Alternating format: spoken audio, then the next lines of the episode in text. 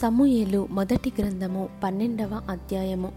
అప్పుడు సమూయేలు ఇశ్రాయేలీయులందరితో ఇట్లా నేను ఆలకించుడి, మీరు నాతో చెప్పిన మాటను అంగీకరించి మీ మీద ఒకని రాజుగా నియమించి ఉన్నాను. రాజు మీ కార్యములను జరిగించును. నేను తలనెరిసిన ముసలివాడను, నా కుమారులు మీ మధ్యనున్నారు.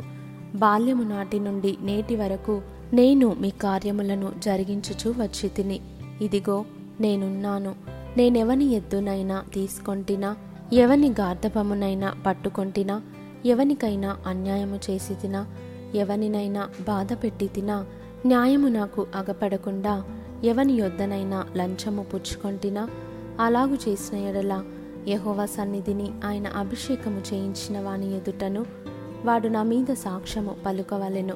అప్పుడు నేను మీ ఎదుట దానిని మరలా నిత్తుననెను, నీవు మాకు ఏ అన్యాయమైనను ఏ బాధనైనను చేయలేదు, ఏ మనుషుని యొద్ద గాని నీవు దేనినైనను తీసుకొనలేదని వారు చెప్పగా, అతడు అట్టిది నా యొద్ద ఏదియూ మీకు దొరకదని యెహోవాయును ఆయన అభిషేకము చేయించిన వాడును ఈ దినమున మీ మీద సాక్షులయ్యున్నారు అని చెప్పినప్పుడు, సాక్షులే అని వారు ప్రత్యుత్తరమిచ్చిరి. మరియు సమూయేలు జనులతో ఇట్లా నేను మోషేను అహరోనును నిర్ణయించి మీ పితరులను ఐగుప్తు దేశంలో నుండి రప్పించినవాడు యెహోవాయే గదా.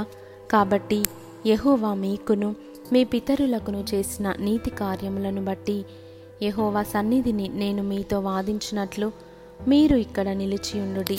యాకోబు ఐగుప్తునకు వచ్చిన పిమ్మట మీ పితరులు యెహోవాకు మొరపెట్టగా ఆయన మోషే అహరోనులను పంపినందున వారు మీ పితరులను ఐగుప్తులో నుండి తోడుకొని వచ్చి ఈ స్థలమందు నివసింపజేసిరి.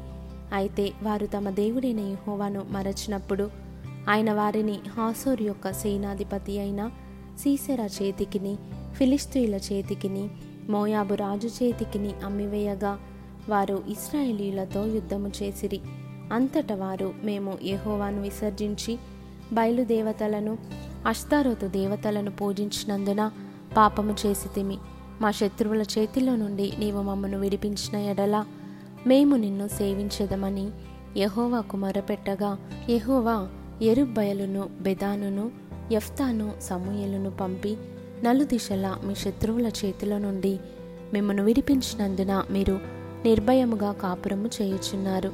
అయితే అమ్మోనీయుల రాజైన నాహాషు మీ మీదికి వచ్చుట మీరు చూడగానే, మీ దేవుడైన యెహోవా మీకు రాజయ్యున్నను, ఆయన కాదు ఒక రాజు మిమ్మును ఏలవలెనని మీరు నాతో చెప్పితిరి. కాబట్టి మీరు కోరి ఏర్పరచుకొనిన రాజు ఇతడే. యెహోవా ఇతనిని మీ మీద రాజుగా నిర్ణయించి ఉన్నాడు. మీరు యెహోవా యందు భయభక్తులు కలిగి ఆయన మాటను విని ఆయనను సేవించి ఆయన ఆజ్ఞను భంగము చేయక మీరును మిమ్మును ఏలు రాజును మీ దేవుడైన యెహోవాను అనుసరించిన ఎడల మీకు క్షేమము కలుగును. అయితే యెహోవా మాట వినక ఆయన ఆజ్ఞను భంగము చేసిన ఎడల యెహోవా హస్తము మీ పితరులకు విరోధముగా నుండినట్లు మీకును విరోధముగా నుండును. మీరు నిలిచి చూచుచుండగా యెహోవా జరిగించు ఈ గొప్ప కార్యమును కనిపెట్టుడి. గోధుమ కోతకాలము ఇదే గదా. మీరు రాజును నిర్ణయింపుమని అడిగినందుచేత యెహోవా దృష్టికి మీరు చేసిన కీడు గొప్పదని మీరు గ్రహించి తెలుసుకొనుటకై యెహోవా ఉరుములను వర్షమును పంపునట్లుగా నేను ఆయనను వేడుకొనుచున్నాను. సమూయేలు యెహోవాను వేడుకొనినప్పుడు యెహోవా ఆ దినమున ఉరుములను వర్షమును పంపగా జనులందరూ యెహోవాకును సమూయేలునకును బహుగా భయపడి సమూయేలుతో ఇట్లనిరి, రాజును నియమించమని మేము అడుగుట చేత మా పాపములన్నిటినీ మించిన కీడు మేము చేసితిమి. కాబట్టి మేము మరణము కాకుండా నీ దాసులమైన మా కొరకు నీ దేవుడైన యెహోవాను ప్రార్థించుము. అంతట సమూయేలు జనులతో ఇట్లనెను, భయపడకుడి, మీరు ఈ కీడు చేసిన మాట నిజమే. ఆయనను యెహోవాను విసర్జింపకుండా ఆయనను అనుసరించుచు పూర్ణ హృదయముతో ఆయనను సేవించుడి. ఆయనను విసర్జింపకుడి. ఆయనను విసర్జింపువారు ప్రయోజనము మాలినవై రక్షింపలేని మాయా స్వరూపములను అనుసరించుదురు. నిజముగా అవి మాయయే. యెహోవా మిమ్మును తనకు జనముగా చేసుకొనుటకు ఇష్టము కలిగి ఉన్నాడు. తన ఘనమైన నామము నిమిత్తము తన జనులను ఆయన విడనాడడు.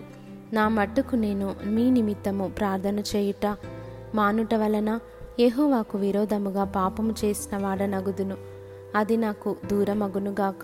కానీ శ్రేష్టమైన చక్కని మార్గమును మీకు బోధింతును. ఆయన మీ కొరకు ఎన్ని గొప్ప కార్యములను చేసినో అది మీరు తలంచుకొని మీరు యెహోవా యందు భయభక్తులు కలిగి నిష్కపటులై పూర్ణ హృదయముతో ఆయనను సేవించుట ఆవశ్యకము. మీరు కీడు చేయువారైతే తప్పకుండా మీరును మీ రాజును నాశనమగుదురు.